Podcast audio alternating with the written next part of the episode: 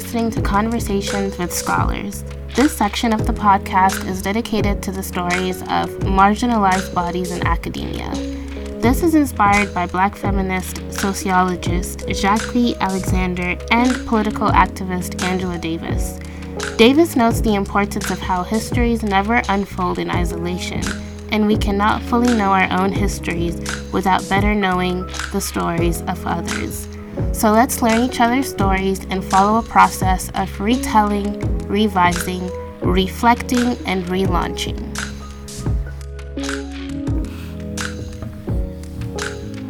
This discussion is with Dr. Watufani Poe, an assistant professor of language, literacy, and culture in the Department of Teaching, Learning, and Leading at the University of Pittsburgh. He earned his PhD in Africana Studies from Brown University in May of 2021, his master's in History and Africana Studies in 2018 from Brown University, and his BA in Black Studies from Swarthmore College in 2013. Before joining the faculty at the University of Pittsburgh, he served at the Center for Humanistic Inquiry Postdoctoral Fellow at Amherst College from 2021 to 2022, placed in the Department of Black Studies and the program in Latinx and Latin American Studies.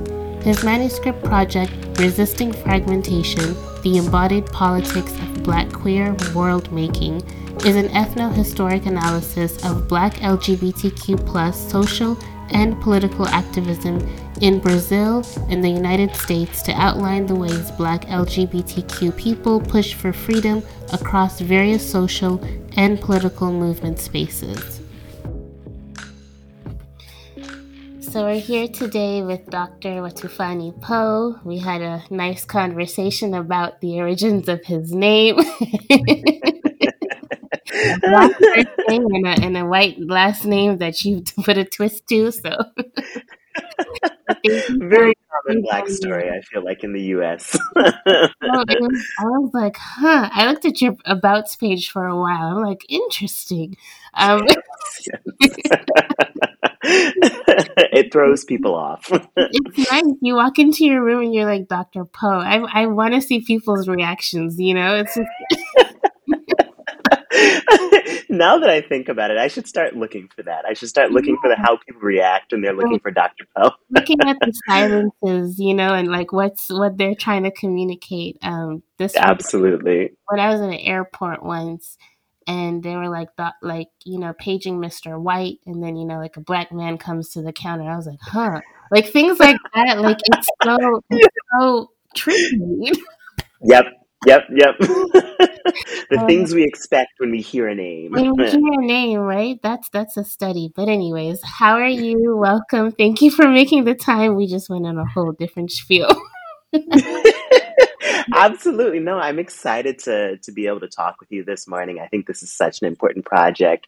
Um, so yeah, I'm excited to share a little bit more about my own journey. Mm-hmm. But go ahead, tell us about you, your journey. Um, you know, your journey to grad school, how you stayed, finished, and, you know, continued the whole thing.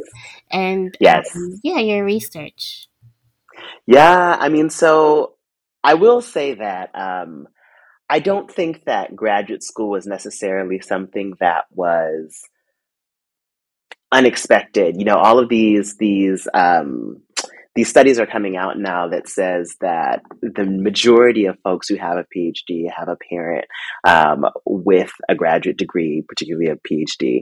Um, I fall into that category. So my my dad um, is a scholar of African uh, of African and African American history. Um, my parents were Pan Africanist um, activists who met in college doing Pan Africanist organizing with Kwame Ture some folks know him as Stokely Carmichael. Um, and so, you know, I was raised in a Pan Africanist household. I was raised really thinking about Black knowledges on an everyday uh, level. Um, that's not to say that I didn't necessarily get distance from that once I started going into, you know, the American school system, which really does not want you to have a kind of close relationship to these black knowledges. Um, so, you know, I found distance from it for a while, but I could only find distance from it for so long. Um, so I think I came to the the questions in my research. Uh, so growing up in a Pan Africanist household, um, there was all these expansive understandings of what it means to have solidarity between African peoples throughout the world, um, and really expansive ideas of understanding what Blackness is, where where it's located, etc. Um, but I found that, particularly when I was coming into myself as a young queer person, that there were really rigid understandings of gender and sexuality within these Pan Africanist spaces that I was frequenting. Um, I remember in my rites of passage, I went to an Afrocentric uh, elementary school that my mom taught out at, my, that my mom taught at actually. And I remember in my rites of passage class, um, we were having uh, our rites of passage courses were split between uh, girls and boys. And so in our boys' rites of class passage class, we were talking about, you know, what does it mean to construct a relationship? What does it mean to to be a responsible man, et cetera, et cetera. Um, and one of the things that the teacher said is that you know being gay is something that was that's white and that was imported from the transatlantic slave trade. So it was something that was forced upon African communities. Um, and you know, I I was in middle school at the time, and I was only just thinking, uh, beginning to understand myself as different, didn't even have words to to put to you know whatever was happening to my sexual awakening. Um, and, you know, but that moment for me, it says if I want to continue being a part of my community, that means that whatever is happening in my mind, um, in my feelings, that, that that's not um, that's not compatible with my community. That's not compatible with who I am. Um, and so, you know, that was when this split began for me. Um, and I was really um, for a long time until I got to college, I really adhered to that split. Um, it was really only amongst white friends um, when I went to boarding high school that I really felt comfortable talking about queerness. When I came home, um, that door was closed again. Um, and I found that I was self imposing these things um, uh, because of these kinds of um, fundamental. Um, foundational things that I learned in middle school. So that kind of that moment in a rites of passage class um, in an Afrocentric elementary school, um, like was foundational for me. So I, nobody even had to tell me after that that you know queerness isn't isn't welcome here. Um, that that I would self police, um, and so for a long time I didn't even give my my parents the opportunity to really um, understand who I was because I was already self policing, because mm. I had gotten the message that this was not something that was um, acceptable within our community. Um, so it was it wasn't really until I got to college that I really started thinking through why is this split existing for me and finding ways to kind of piece myself back together. Um, and that was because I started really opening up to other Black queer folks um, who who I was friends with in college, um, who talked about similar experiences, feeling these kinds of things, um, and so I was really started investing in in helping other youth who were going through similar things that I felt who didn't have someone to talk to about them. So I started um, organizing with uh, queer youth organizations. I, in the summer of my sophomore year of college, I um, did an internship with uh, um, an LGBTQ youth nonprofit in the Bay Area, in the San Francisco Bay Area. And I actually then returned to that nonprofit to do an AmeriCorps year after I graduated from undergrad. Um, and this was an organization who I really respected the work they were doing. They were doing it on both a, a statewide level and a national level. And the kind of message that they were telling me when I came on for the AmeriCorps years that they were really um, committed to this um, social justice, this racial justice fight. Um, so understanding that yes, we are a queer youth organization, and the majority of the youth that we serve are queer youth of color. So we need to um, be strong about our identity as a racial justice organization. So when I came in, um, there was a whole group of Black activists as well who were brought into the organization to work really towards this racial justice goal. And so I was very, um, I was very uh, hopeful for the future of this organization coming in uh, to be a part of it at this time. What I found is that by the end of that year, um, almost all of the Black people who were brought on with me, uh, maybe one who was brought yeah, maybe one other person who was brought on at the same time as me was still there. And a large majority of the other folks were pushed out of the organizations in really, um, really problematic ways, specifically for holding the organization accountable to that goal of racial justice. Mm. Um, so this organization that had a white executive director um, who said that they were committed to this goal of racial justice, but when they actually bring, bring black folks into the room to hold the organization accountable, then those folks are pushed out. They're seen as a problem. Um, and so again, I was seeing this split. I thought that I was I was in a different place where I was I was um, seeing the possibilities of having intersectional goals, um, of understanding that if we're talking about queer youth, we're also talking about Black queer youth, um, and and what I was seeing is that while there were ideologies around this, in practice, um, Black folks were seen as a problem when they were trying to actually hold folks accountable to these goals, mm. and so. I was I was really really troubled with thinking about the the, the possibilities of thinking through intersectional activism. Um, yet at the same time, while I was going through this troubling experience with this organization in San Francisco, I was doing some organizing in my free time across the bay in the Oakland area um, with, uh, with some some organizations that were sprouting up around the BYP 100, the Black Youth Project, um, and a lot of these these budding organizations were were led by Black, queer, and trans folks, um, and so the kinds of conversations that we were having about what does it mean to be fighting for racial justice, what does it mean um, to to do that in practice, that for me, what I was hearing was always a kind of in, was always um, a conversation about queer justice, about feminism, about um, thinking about ability, about thinking about socioeconomic class.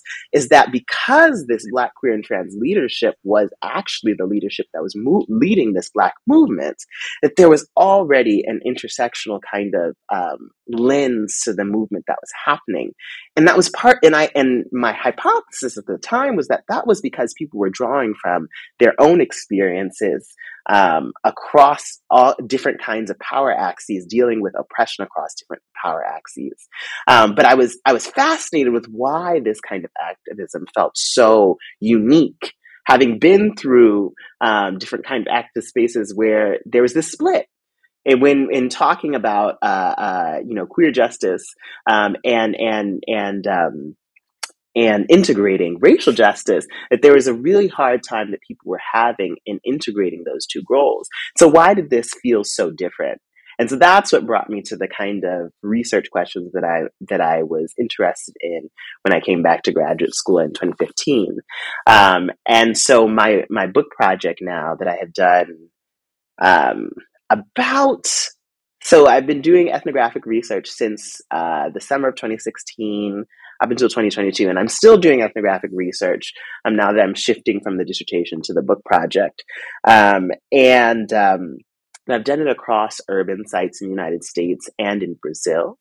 Um, and my major argument is that Black LGBTQ activists are specifically drawing from their embodied political experiences. So their experiences being being marked through their body um, across race, gender, sexuality, class. Um, and so, so those experiences, those embodied political experiences are structuring the kind of activism and freedom praxis that they are, that they're putting forth within um, social justice movements, whether it's in Black movements, in queer movements, or in these kinds of intersectional Black queer movements. Um, so that's my major argument within the book project, and I look at it across Brazil and the United States, specifically to kind of work against this idea. Um, you know, I think that uh, certain kind of nationalistic movements within the United States have really changed the direction of a lot of Black Studies departments. So if you go back to the 60s and look at the kinds of things that Black folks were doing, is that there was a there was a huge solidarity movement um, between Black people in the United States and Black people elsewhere um, uh, across the Americas, on the African continent, and so that project of Black Studies, when it begins, is a transnational project, is a Pan Africanist hmm. project. Um, but what I found is that in these years in which um, Black Studies has become institutionalized, has become mm. uh, has gotten more funding from U.S. institutions, that it has become so much more insular. That mm. folks have been, um, it has become so much more nationalistic, mm. and so Black Studies becomes a U.S. nationalist project, or it can be. I don't mm-hmm. believe that that's what all Black Studies departments are doing. But I think my work is specifically trying to return us to that Black Studies project that is an international project, that is a, a global solidarity project. Um, and to do that, I'm looking at the context of the United States and Brazil, which so often get, get um, contrasted so often get put into the conversation as okay so race is, co- is constructed in the united states this way and differently race is constructed in brazil in this way and i think that that is is and a, a lot of times i think that's a kind of construction and knocking down of a straw man mm-hmm. um, because it doesn't actually go to to to look at one the ways in which projects of white supremacy capitalism and heteropatriarchy are intertwined in the United States and in Brazil that they're being co-constructed with one another. So it doesn't acknowledge that, but it also doesn't acknowledge the long tradition of solidarity between Black folks in the United States and Black folks in Brazil. Um, so I think that doing this project, looking at it um, through the lens of both the United States and Brazil, um, is specifically working to push against a nationalistic a, a, nationalist uh, uh, lens within the context of Black studies and work towards thinking about what does global solidarity mean? What does it mean to connect our contexts? What does it mean to work get work with someone whose context might be might be slightly different, but is connected in a certain way. Um, so that's that's I think what is one of the the interventions that I'm trying to to work with in my project in looking at it from the context of the United States and in Brazil. That was fascinating. I mean, there's so, many questions ran through my head, but I think the most important thing was that, like, yes, you're very right. Black Studies did start off as this transnational, uh, well, global you know, and it, this made me think of when Muhammad Ali was big and how he would go to the Congo, but how there was all these other political and just terrible economic things that were happening right underneath, you know, the noses of while he was in Congo. But it was like this this black solidarity that like you said, it's not like it's just evaporated, um, but right, it's right. been it's been masked a little bit, and now it's kind of like working in silos as opposed to what would it really look like to work with one another and make exactly. something the difference as opposed to seeing the difference because the, the difference it's just it's funny to read something and be like huh this kind of works the same way here you just you know mm-hmm. a little different but there's still like that like these threads that are still there and existing that can what would it look like to really be together and yes. live in that difference, but not see that difference as negative, but see that difference as strength. Um, yes. That that that's really what it. That's oh, and I feel like rereading something, but yes. yes, and and you're so right because and and if we think about what people like i talked to my parents about what it was like to do pan-africanist organizing um, in the 70s and 80s mm. um, and that and, and so it's it wasn't just a kind of conversation that folks were talking um, or, or kind of speaking in solidarity with one another folks were also traveling mm-hmm. being friends with one another that, that like part of the context of being in solidarity with one another is meeting people from other mm-hmm. places, getting to know their stories, being friends with them, being in community with them. Mm-hmm. And and so much of that when when there's not the kind of transnational exchange, a lot of that is easily lost because it's very easy to say that someone else's context isn't like mine when you don't know someone else. Yeah. You've never take, gotten to, to know anybody else from that context. And so it's very easy to, to, to to ignore that context, especially when you live in a country like the United States, mm-hmm. which sees itself as the center of the world. Yeah. Black people are not immune to also seeing themselves in that, even though they understand that they are not granted mm-hmm. full citizenship rights within the context of this country. But they're not immune to to that kind of U.S. imperialistic mm. vision about mm-hmm. themselves. Um, so I think that that that's why it's even more important for folks to work against that in the context of this country. Yeah. And how did you bring how did you bring in Brazil? Like, you know, it's it's yes. like how did you put that in and, and see like, okay, these two things are are being informed and being shaped by the same dominant structures of like heteropatriarchy, white supremacy. Because when you say it, or even like looking at Argentina now, or just even looking at Italy, you know, it's like mm-hmm. think about Black studies that is happening in an Italian context, and we think about the leadership of, you know, who's ruling Italy right now. It's like, yep. oh wow, look at that! Look at what's happening in Argentina, and like look at like the political affects the local. And the political yes. is really informed by white supremacy, which has an effect in shaping so many different things. So it's not just like one country and like just these one local people, but it's like it's it's global. Um, but yeah, how did you bring in Brazil? Yes, that's that's such a great question, and like also really great uh, insights in thinking about how our current political context mm-hmm. across the world are showing us how how alike certain countries are. so like, you know, Trump and Bolsonaro. Mm-hmm. Like that's yep. it's not a coincidence that these people are possible in both of these kinds of countries. Um, but okay, so returning to kind of thinking about how I got into Brazil. So I remember um, I knew that when I was study- when I was in undergrad that I wanted to study abroad, um, and yeah, and I knew that I wanted to study abroad in a place that could help me to to kind of understand Black people internationally.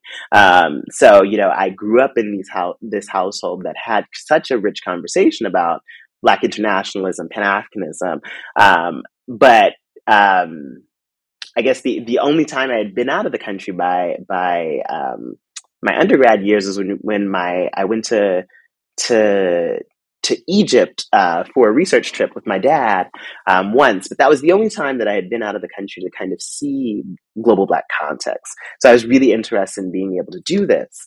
Um, and one of the things that I had realized is that while um, the Pan Africanist spaces that I was that I was um, navigating as a young person is that there was really robust conversations about um, Black folks in English speaking contexts, Black folks in French speaking contexts, um, and largely and largely that has to do with one um, the colonial forces um, in Africa in the on the African continent, but also the the central importance of Haiti as a kind of global Black project.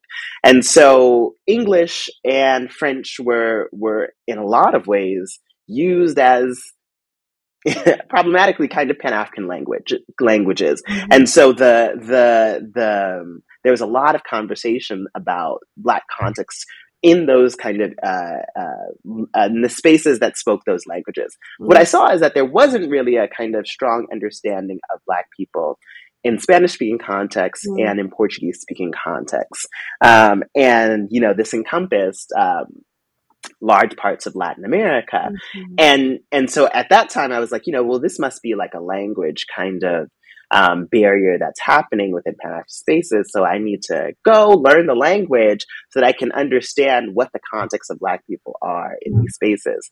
That was my thinking back then. When I actually then um, studied abroad, I also learned that it's not just a kind of language barrier, but it's also the kind of ways in which white Latin American scholars have controlled narratives around Black people in the country is that there's been this kind of construction of, you know, race in the United States and South Africa happens like that.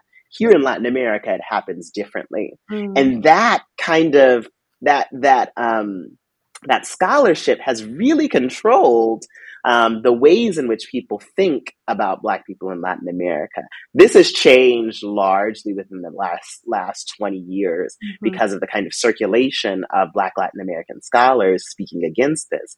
But what I found is that in the Pan African space that I was in is that there there was a kind of controlling factor of the, that scholarship that said that Latin America actually isn't a black space like somewhere like Haiti, mm. somewhere like Jamaica, somewhere like uh, uh, Nigeria is. And so, so there there is also a kind of controlling factor of how these white Latin American scholars had controlled the discourse.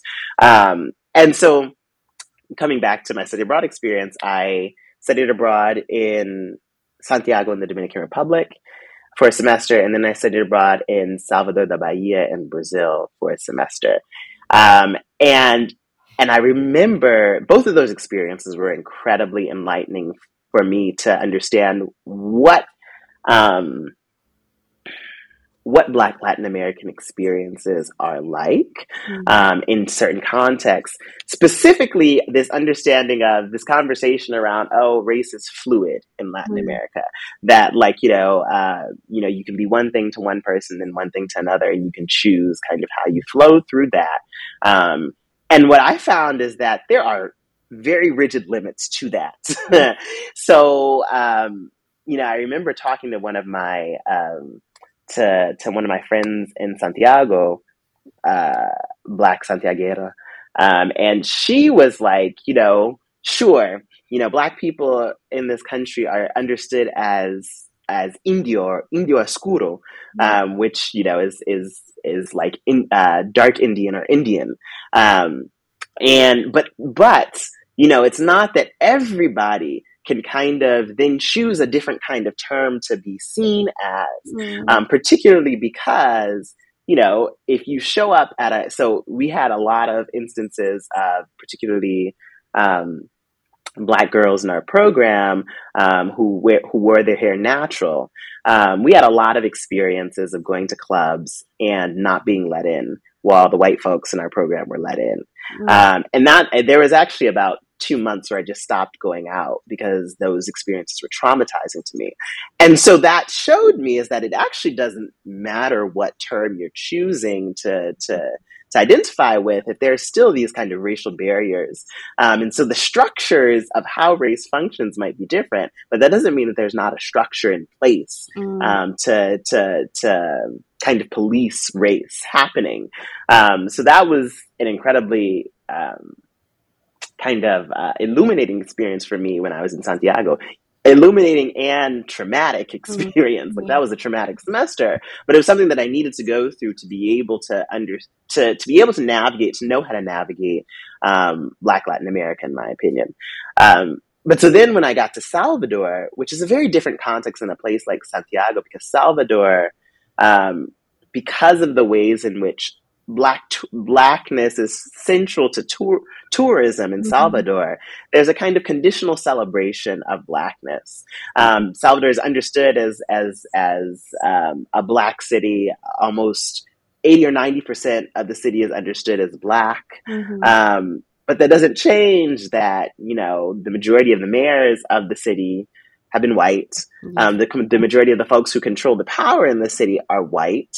Um, and so, and, and even in the context of Black cultural practice, so like Carnival and and um, Axé music, mm-hmm. um, the biggest names in that in those music fields who who get the most money, people like Ivete Sangalo, um, uh, Claudia Leitte, uh, uh, Daniela Mercury. These are all white women. And so there's still, even though that there's this kind of conditional acceptance of blackness, um, to be kind of to to to kind of um, be celebrated and get the kind of uh, to reap the financial rewards of celebrating Black culture, there's still uh, there's still the the desire for this Black culture to happen through a white body, mm-hmm. um, and but still that was a very different context than something like Santiago, which because of the the the proximity to Haiti um, and the, the the complicated context of the Haitian Revolution, mm-hmm. um, that there was such a desire for the Dominican Republic to be seen as not Haiti, no. which means to be seen as not black, mm-hmm. and that that there's a very different context than in a place like Salvador um, that can at least do a kind of conditional celebration of blackness. Um, but what I saw in Salvador is, you know, when we were, when I was connecting with LGBTQ groups in Salvador, because it's a black city, um, inevitably those groups were, were, were black queer groups, or black mm-hmm. trans groups. Um, and so the folks who are in leadership were talking in the same way that those groups that I was connecting with in Oakland mm-hmm. were, were having conversations. And it wasn't until like I had that experience post college um, connecting with these groups in Oakland that I remembered that and I saw the kind of connection. Mm. And so mm. that's where I was like, okay, so there's already a transnational conversation happening here, regardless of whether activists are talking to one another, that they're choosing similar kinds of, of language, mm. similar kinds of tactics for movements because that they're because they're responding to, to interconnected systems of global white supremacy, of global heteropatriarchy, of global capitalism. Mm. Wow, that's that's such a like you put that together, and then also it's just very.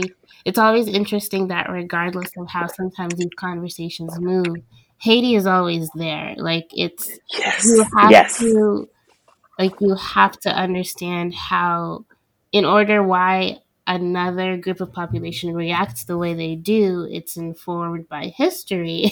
and yes. Haiti is like in the center of that Black studies. Like if there's not that understanding, you're about to miss out on a lot.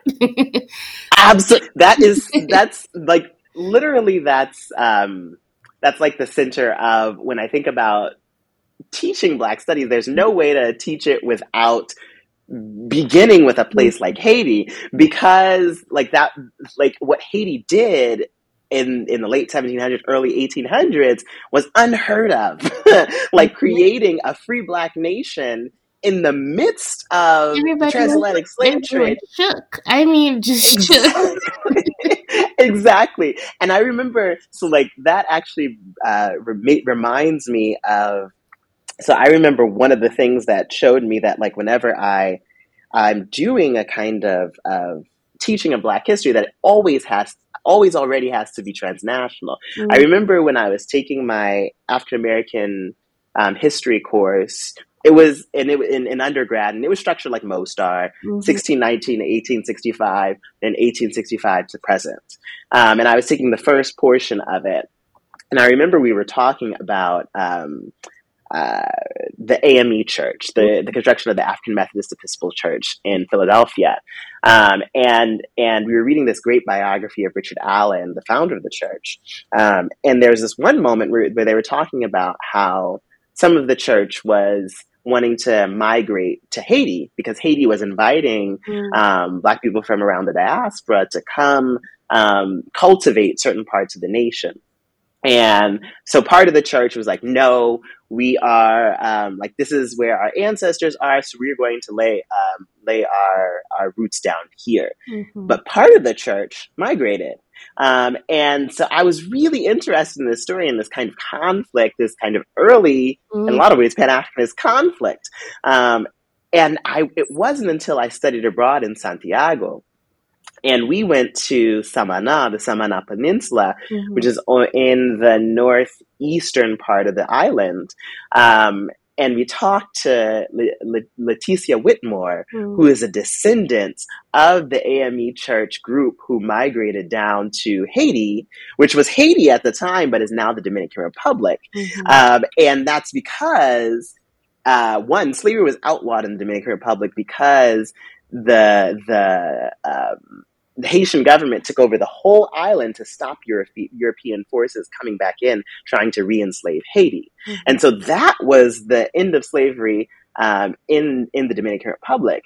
And what the Dominican Republic celebrates as Dominican independence is actually the separation from Haiti, mm-hmm. not the kind of the the independence from Spain mm-hmm. or the kind of uh, like 20 years after uh, they separate from Haiti, um, Spain tries to recolonize uh, the Dominican Republic. They don't celebrate the kind of um, the freedom from that. It's the kind of separation from Haiti. So again, the kind of centrality of Dominican identity being anti-Haitian. Mm-hmm. Uh, but like, there's such a big portion of the story that was left out of my African American history course because there was not a conversation of all of these dynamics that were happening in Haiti mm-hmm. and what eventually became the Dominican Republic. So for me, that was like, so you can't actually then completely tell the story of Richard Allen and the AME Church in Philadelphia without talking about Haiti, without talking the, Domin- the Dominican Republic. So there's this whole kind of transnational global black context that actually has to be talked about if we're going to get a full story mm-hmm. of something that is very localized to Philadelphia black communities. Yeah. Oh, that's so beautiful. It's like pieces of a puzzle coming together, you know? And yes. it's like yes. you think I think every time this happens, I'm like, what else am I missing? Like what, what else yes. like and what else am I not seeing? And then you know, I run through the bibliography at the end of a book. but you know it's um. It's, it's it's just pretty yeah there's this need to connect the pieces of the puzzle and understand how something became the way it was. Like it's not just just to go a little deeper and i guess this makes me think you included so many different like global parts languages. While you were going through this process of putting this all together did you receive pushback? Because i'm just I mean, like whether it was pushback in terms of I don't know, because you also mentioned something a little bit earlier when you said um, Black studies has have been trying to be institutionalized, and there's something that sometimes when you bring these topics to the like to to the ivory tower, um, yes, you have to stick strong, ten toes down, and like hold on yes. to kind of like what you the objective of, of, what you came here for and having a community that'll help you see this through. Um, yes. So how how was that? Because the other part that I really like is you you interacted with communities. You know, it's not like you were just writing yeah. in a corner by yourself. you were like, no, like, these are people that are living what I'm writing about, and you know, putting it out there. So yes, no, that's a two two really great points. Yes. Um, so of course I received pushback, um, and and I don't want to say that. I think most of the times the pushback that I received was well intentioned, um, and you know it's you are in a PhD program for five to six years. Most folks would prefer no more than seven years. Um, and Every and time so, I hear it, I'm like, wow, okay. And right. My and friends are like and married I, and having kids, and I'm like still with this dissertation. yes, yes, and I and I think that they're they're. So you said like you know a lot of my research was interacting with communities. So there's a lot of anxiety um, around social science research research that requires you to go out and be in communities. I think there's less anxiety around um, methods that are, for instance, like discourse analysis, um, where where you can do kind of analysis of literature, of media, um, where there's not necessarily you don't have to be out in the community doing research. Um, that you can kind of um, analyze what you have available to you in archival materials and media materials, etc. Um, but I think there's a lot of anxiety about the time that it takes to do social science research, which makes sense because I think historically social science research had a lot more time to do the research, but because of the ne- neoliberal university and the kind of um, pinching of pennies, um, the lack of funding that's available to graduate students.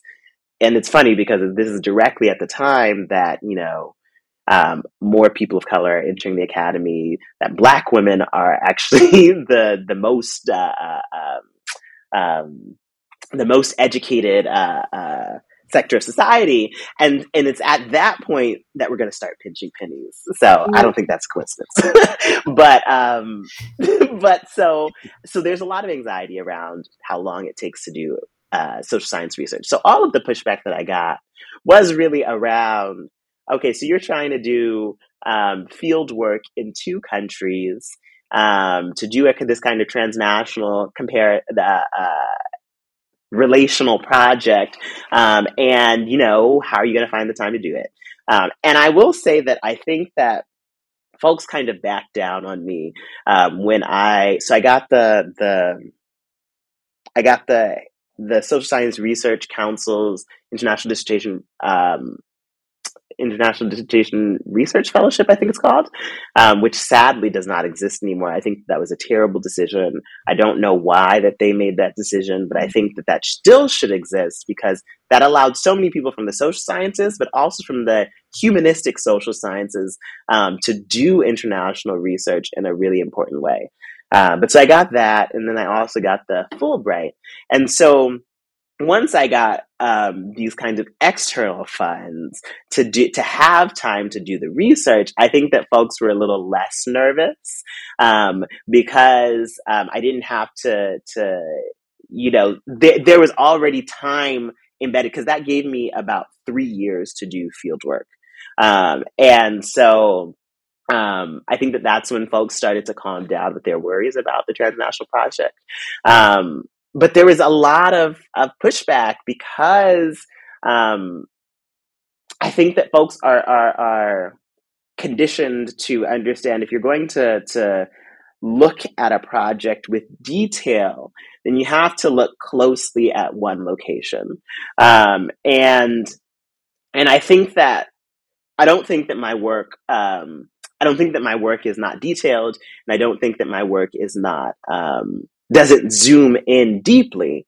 Um, but what I'm trying to do geographically is not, I don't think is the norm. Now, there are some great scholars who are showing me how to do this, who are kind of taking those risks. So, like, Jafari Allen's most recent work, um, There's a Disco Ball Between Us, um, does a really great kind of transnational analysis of thinking through the Black Gay long 80s. Um, and I think that, that, that that kind of work is really, um, um, I don't, I mean, I think he might have gotten pushback if that was going to be his first project. But as he is, uh, uh, full professor that is second that's his second book um, i think that they, that that he is a like there's a way in which uh, senior scholars are allowed to take certain kinds of risks. But there's also like jennifer graham's uh, mo- most uh, recent book looking at um, constructions of rates in, in throughout the 20th century in the united states and brazil also does this kind of comparative um, uh, tra- this international comparativist perspective. Mm-hmm. And so there are models in doing this. Um, I think people just know that it's not the easiest thing mm-hmm. to do.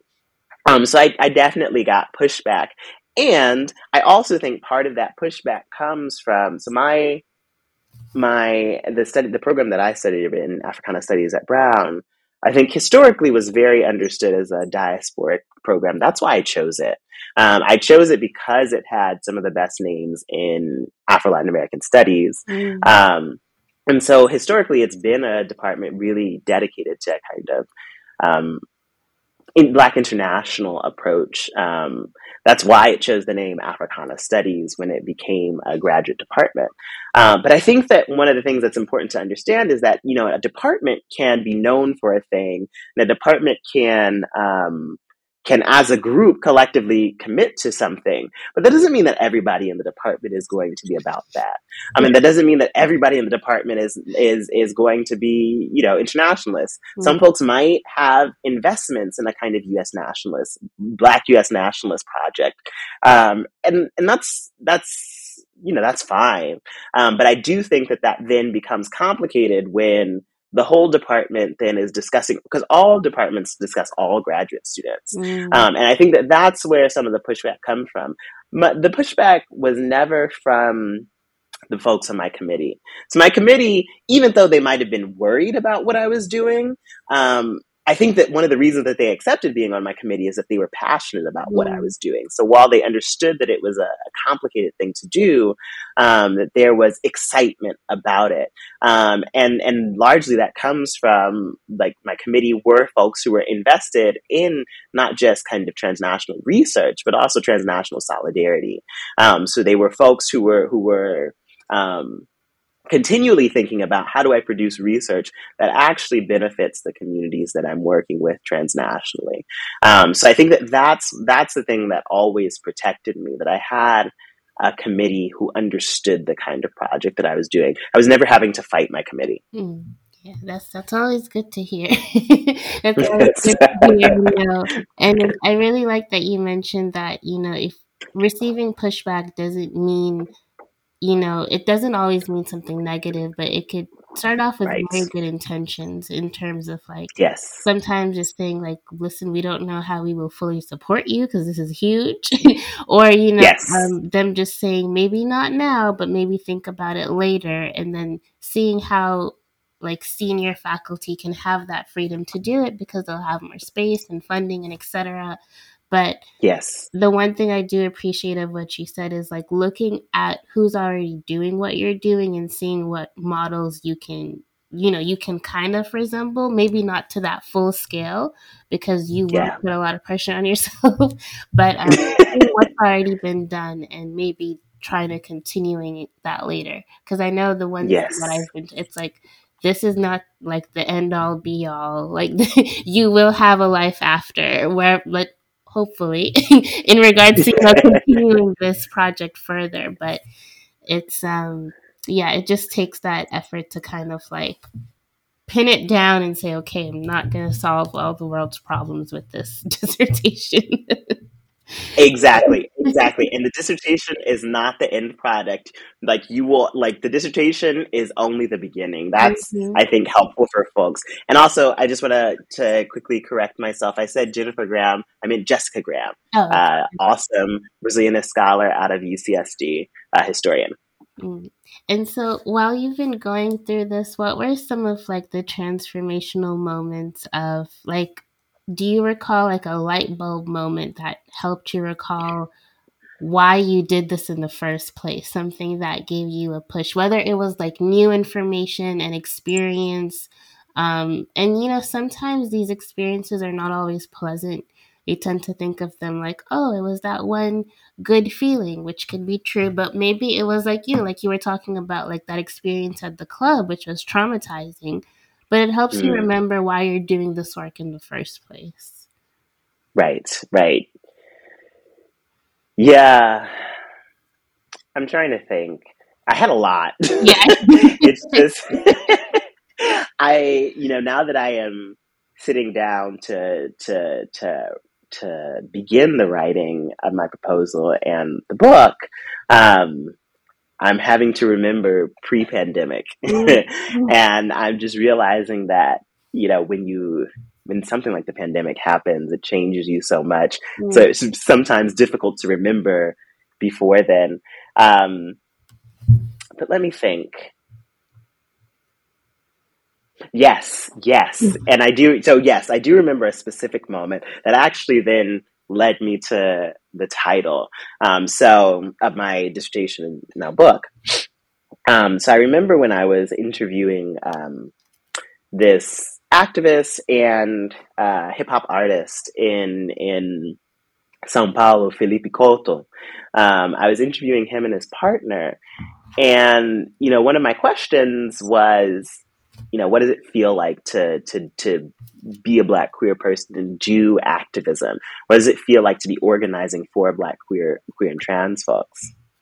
Um, I remember his response. He was telling me about his experience um, being a hip hop dancer and finding himself in his blackness doing hip hop dance, but not feeling like he could be openly queer in that Mm. space. Um, and so, but then when he wa- he started doing these kinds of hip hop parties, these queer hip hop parties, it was when he he was he he him making that space for the the for him to be both black, for him to be both queer, and to find that kind of intersection, the kind of making of that space allowed him to to not experience these kinds of splits. Mm. And the language that he put around it is that, you know, in when he was in these hip hop dance spaces, he felt like he was fragmenting himself. Mm. Um, and so the process of the kind of creation of this this hip hop dance space, this queer hip hop dance space, was almost as if it was a kind of resisting the fragmentation. And that was this light bulb moment because that was something that everyone described the split. Mm. Everyone in all my interviews up until then, even myself, I've talked about a split. Um, and so that was this light bulb moment where this this beautiful language was put, this fragmentation, um, and the kind of process, this th- this kind of resisting fragmentation was this metaphor that worked for all of the kinds of activism that I was seeing, so that this this kind of trend towards a kind of intersectional activism was a kind of process of resisting fragmentation. Mm. Because when queer movements are not um, thinking through racial justice project pro- projects, the black queer folks that they're inviting into that space, they're saying, you know, we welcome you into this space, into our fight, as long as you fragment yourself, as long as you leave that over there. Mm-hmm. Um, as long as you leave that black thing over there. Um, but when there's a kind of acknowledgement that, you know, all of these kinds of the, the oppressions that lie across all of these axes of power are all the problem, and that then allows folks to be a kind of complete version of themselves, to mm-hmm. fight for a freedom that acknowledges the complete version of themselves. And so this resisting fragmentation gave really, really beautiful language to all of the kinds of things that I was hearing in interviews up until then. So that was this oh, light bulb. So nice. That, yeah, that's so, yes, it and, makes it, sense. You know, it just like I don't I don't know the whole frame, but it's a it's something that it's a framework that can be used. This thing to resist yes. fragmentation. Oh, that's so beautiful. yes, yeah, no, I am.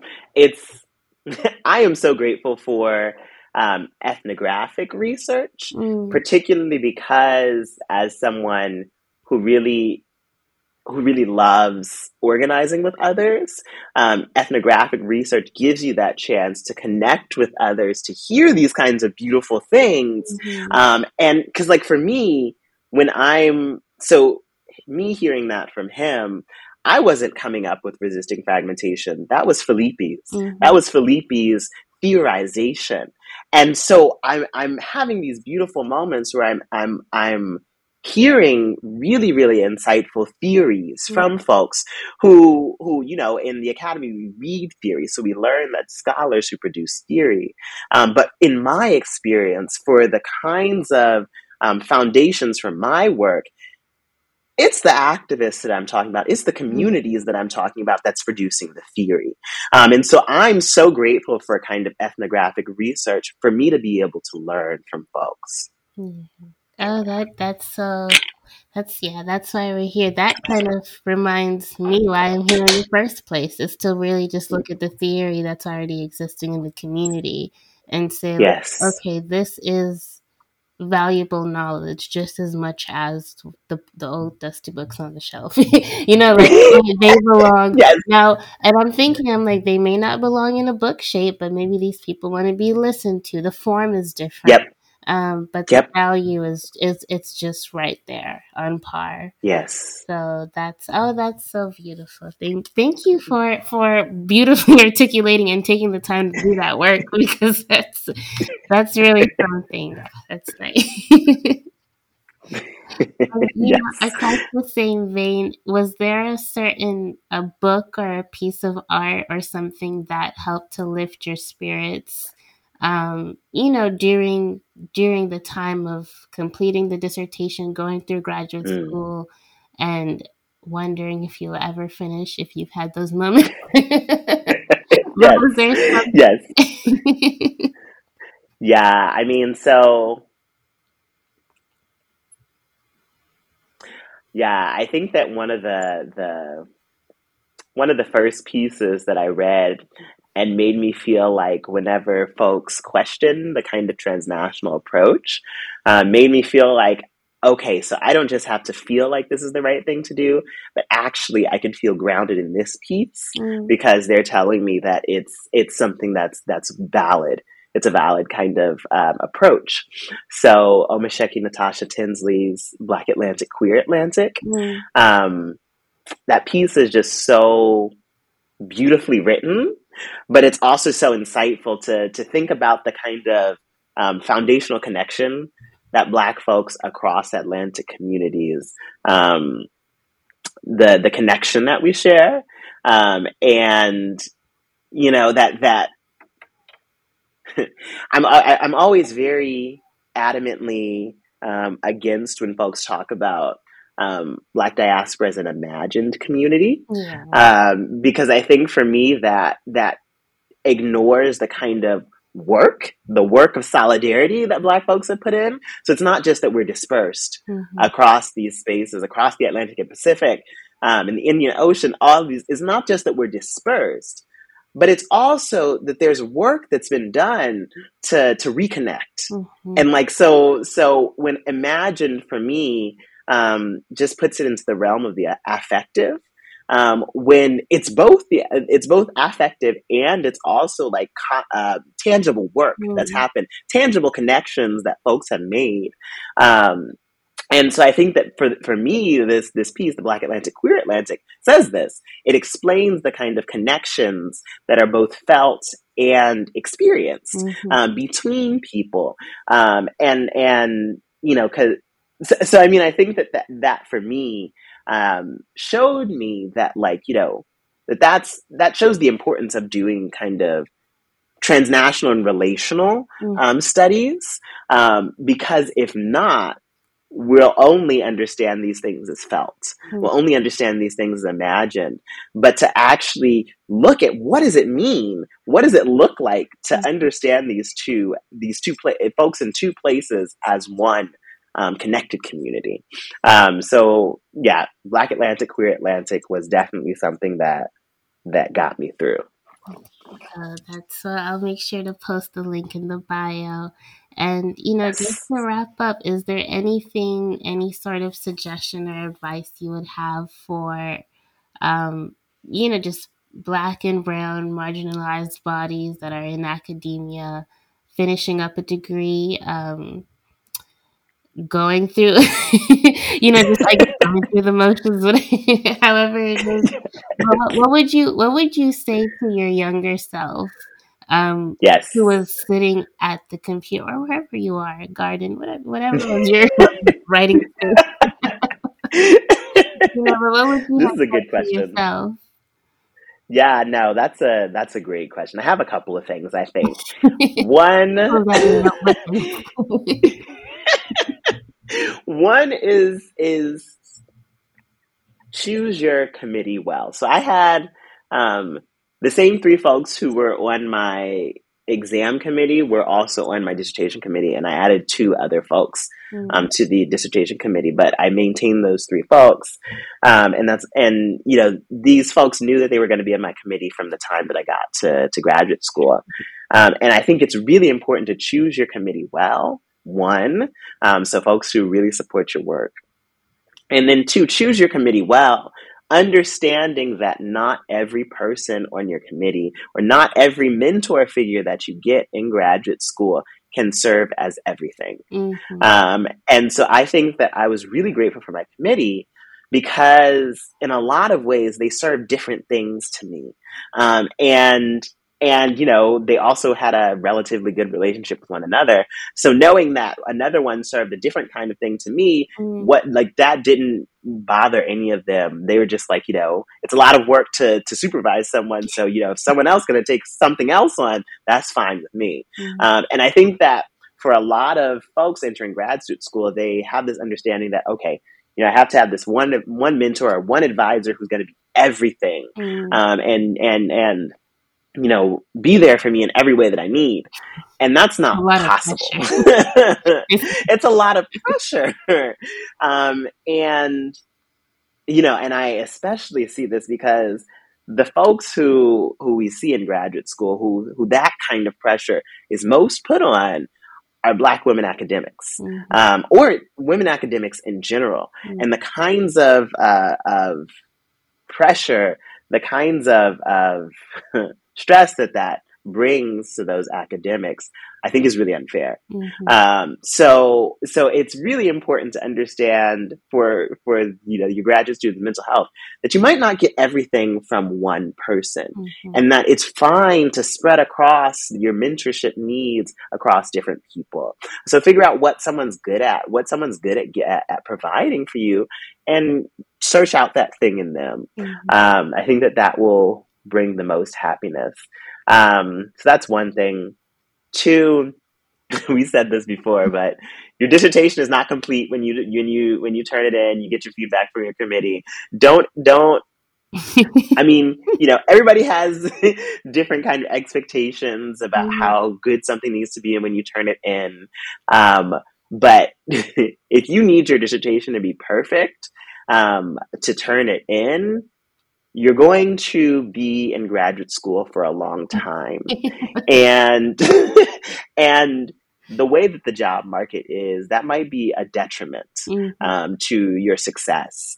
Um, and so, really think about how polished your dissertation needs to be, understanding that as polished at it, as it is, you will still have to continue to edit that if that's going to be your book, book project. Mm-hmm. So to understand, you know, if you're getting this to the perfect place and then you still have to do work on it to get it to a book, mm-hmm. will you have the energy to do that? Will you have the wherewithal to do that? Mm-hmm. Um, and so really think about how much perfection you have to put into this dissertation and understand that it's not the end product. Mm-hmm. It's really a means to an end.